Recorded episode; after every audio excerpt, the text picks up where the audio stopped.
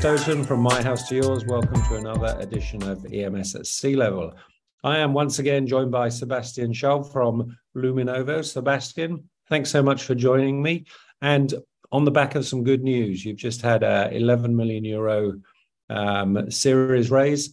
Tell me a bit about that and what the motivation for the raise was. Yeah, thank you so much uh, for having me, Paul. Yeah, so um, for us, I mean, we've been starting our whole venture into the electronics industry like around two and a half years ago. We kind of kicked this whole off with our pre-seed round. Um, it was in like March, April 2020 um, when we got some German uh, Berlin-based VCs on board to really bring us from just transitioning from our AI service business into like transforming the electronics industry. And yeah, now um, after kind of running for two years, like having a lot of proof points on the ground was like the perfect timing for us to go out with these proof points and show what we've built and um, like take in more capital to prepare for even growing growing our customer base, but also growing our product into more directions. And yeah, as you said, um, we picked up um, 11 million now, um, led by London-based VC, um, Ventures. Super ex- um, great exposure and experience in building like B2B enterprise companies with a more complex acumen. Super happy had to have uh, Mike now on the board. And yeah, I think that will prepare us to really help um, move the electronics industry forward, bring them into the digital age, um, help them prepare for all the difficulties in the supply chain, but also a yeah. new way of collaborating and working together with their customers, but also um, with um, with their suppliers. Yeah, I think it's fascinating, and and you know the timings. Timing's everything in business, and you kind of started just as the um, pandemic was kicking off, and then you're doing a fundraise um, just as there seems to be economic shifts in the market. So you you're kind of forged in the fire of disruption. You're kind of used to that, and that's what's been happening. That's been the backdrop for the EMS industry for the last two or three years. I kind of looked at Luminovo from the very beginning as this as these great minds that have kind of AI skills and all those things, and have chosen the manufacturing and supply chain industry to apply them to and you've already got a product out. Tell me a bit about that product and the product roadmap going forward. Yeah. So we we kicked off. Um, we really looked at the whole um, electronic supply chain basically from first principles and said, hey, like if we, what is like the best contribution we could potentially do, and say, hey, the electronics industry from idea to market ready product. This part of the value chain is really where innovation gets created, if you can speed this up, then you can be a catalyst for innovation. I think that's really the motivation that kind of gets the whole team up every morning. And then we, uh, once we looked at this, we said, hey, what is the part of the chain where we feel there's currently the biggest opportunity for us, but also like the most strategic point for us to really move the whole value chain forward. And um, we quickly um, with picking up the EMS industry, which is uh, I always say the kind of the unsung heroes of the industry, the one mm. who really do the heavy lifting. But like little people know the industry, know the players in the industry, and that was for us like a perfect match to say, hey, these are the ones that should really um, be our focus point to really bring them forward.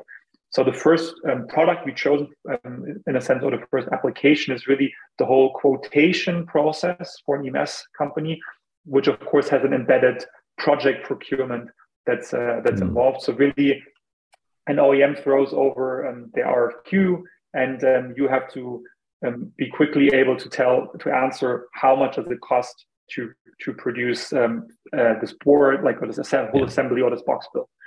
And um, because it's such a it's such a it's still managed for many people in Excel sheets, but it's one of the most business critical elements of an EMS's business, right? We all know how razor thin the margins are, um, and if you can just answer more RFQs quicker and you have a higher hit rate, where normally people are at like 10%. So if you can increase, increase that just a little bit, then it has a direct effect on your top line.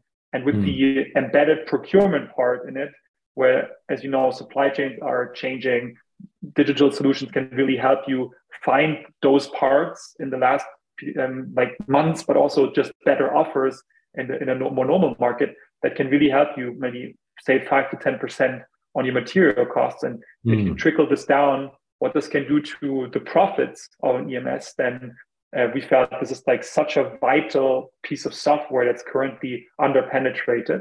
and that seemed like a perfect uh, first step to get into the market. Yeah, yeah, and I think a really good product um, at the time when you decided to develop that product, but a product that has become even more important through that process as we've seen all these disruptions and challenges to the supply chain.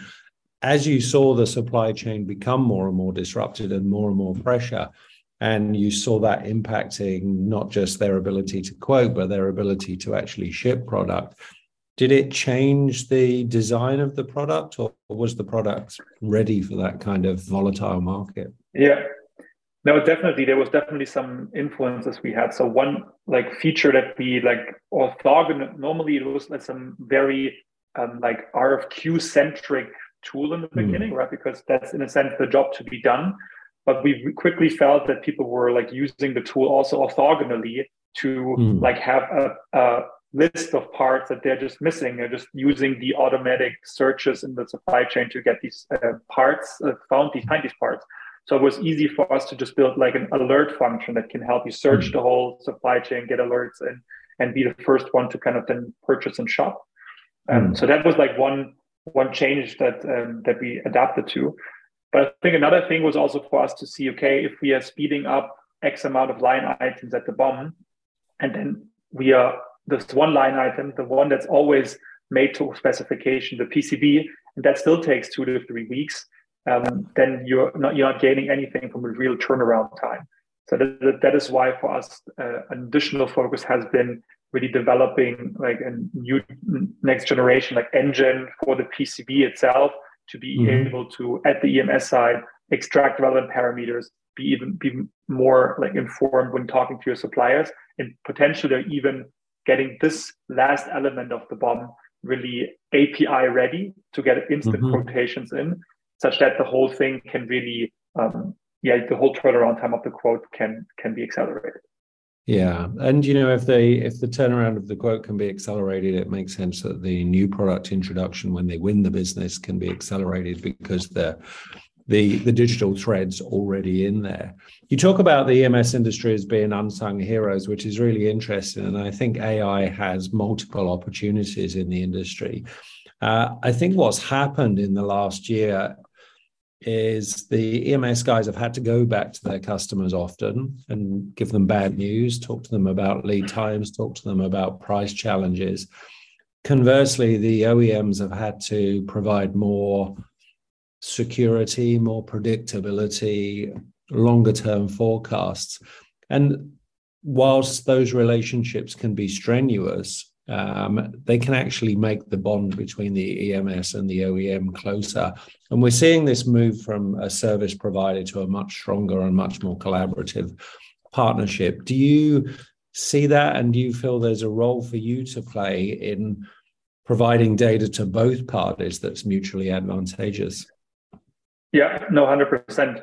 Maybe to like pick up on your first piece, I think one of the main applications that we saw where AI can really help in that in that whole process is like cleaning data because mm. currently there's still the collaboration as we know is still there's file like old data at one party that's being exported in some excel sheets shipped over then people have to clean up again same with gerber files so that has it's like it's crazy to think that this has been the major application for ai mm. in this context but that also as you said means exactly that we can this could in theory be made redundant if collaboration is strengthened and that's exactly um, what we have been trying to build to have in our system since it's a cloud native solution right where you have the ability to like have different access rights you can share specific pieces of the of the data pie with uh, other stakeholders to mm.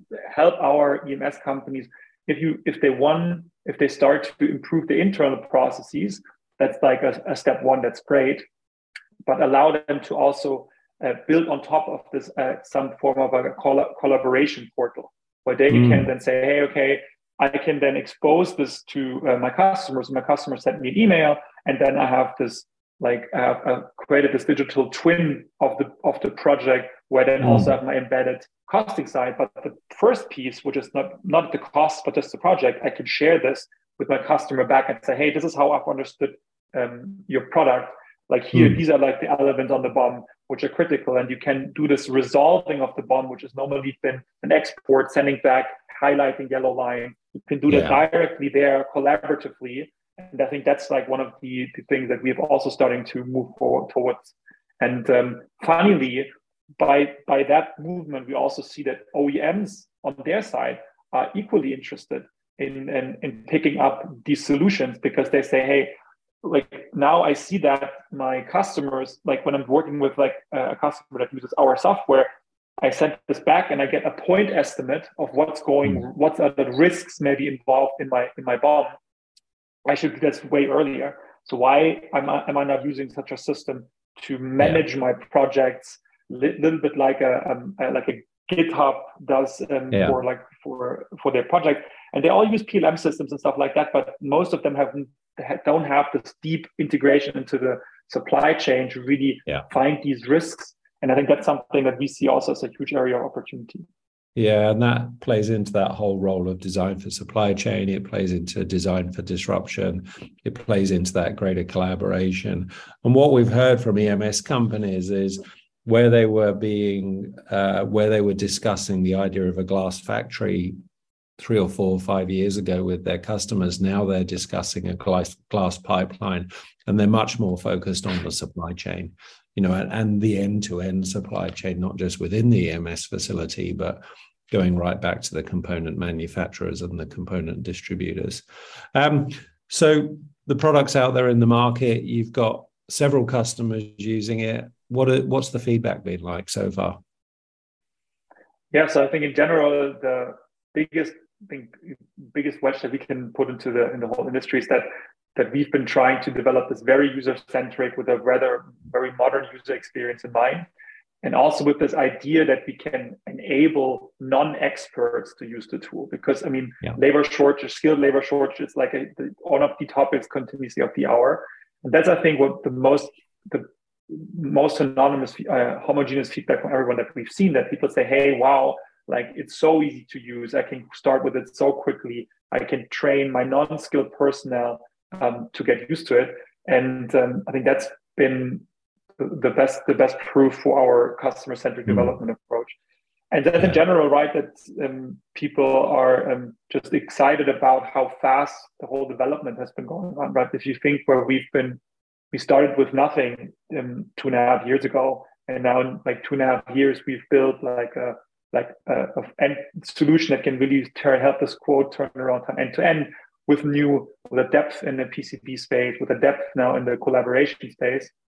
And I think besides what we have, I think most customers are just like very excited if we can just just keep the velocities to some degree. I think yeah. then we have a very, um, I think, a very confident that we can really become one of the de, de facto standards for the industry.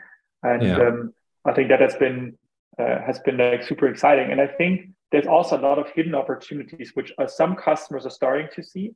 We talked about these collaboration layers already, but we've also like in the on the manufacturing costing side, we've also built like all the functionality in there that you can really manage the resources, like a kind of a digital twin of your factory. And since you're anyway calculating how much time uh, uh, uh like a certain board takes on a specific machine, it's just one more element to add like the sense the, the, the energy consumption and then yeah. by that this is basically the way for getting to scope three emissions and i think that's going to be like an even bigger topic going forward where yeah. of course the supply chain has to do their share to report on the part level but with with us we even have on the on the quote level where it's important for the oems to make green decisions we can enable our customers to expose this to their hmm. OEMs. And I think that's no one's not talking about that that much at the moment, but I'm pretty sure that this is something where um, where we, the industry has to go. Yeah, and I think you know, although not many people are talking about it in public, I think with the German Supply Chain Act and everything that's going on, I think it's something that's being discussed in boardrooms, and it's something that will be an important part of the strategy in 2023. Uh, and the idea that you've built something that that works. You've kind of proved that you understand the industry. You prove that you can make stuff fit.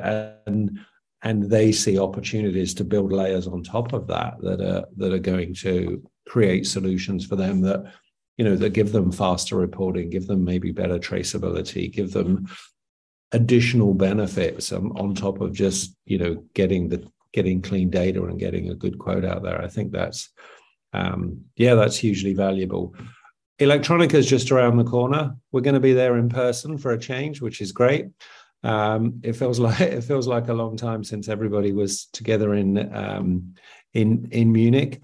You're going to be exhibiting there. Do you have anything um, special to share at the show this year? I think it's just going to be for the first time that we have like all our the elements I've just described. We can really mm-hmm. present them understand, the stand, that have people show uh, what's really going on. We are going to be in Hall B1, uh, 214. Mm-hmm. And mm-hmm. uh, yeah, I think it's just mainly to get in contact with everyone and uh, st- also start additional focus on building our partner network, increasing this yeah. up. And uh, I think it's just going to be a great show. I really hope, um, uh, like the Oktoberfest that's currently happening, is not yeah. creating a COVID wave that's going to ha- stop this from happening. but yeah. um, I'm confident that we'll get through this, and uh, it's going to be a great show.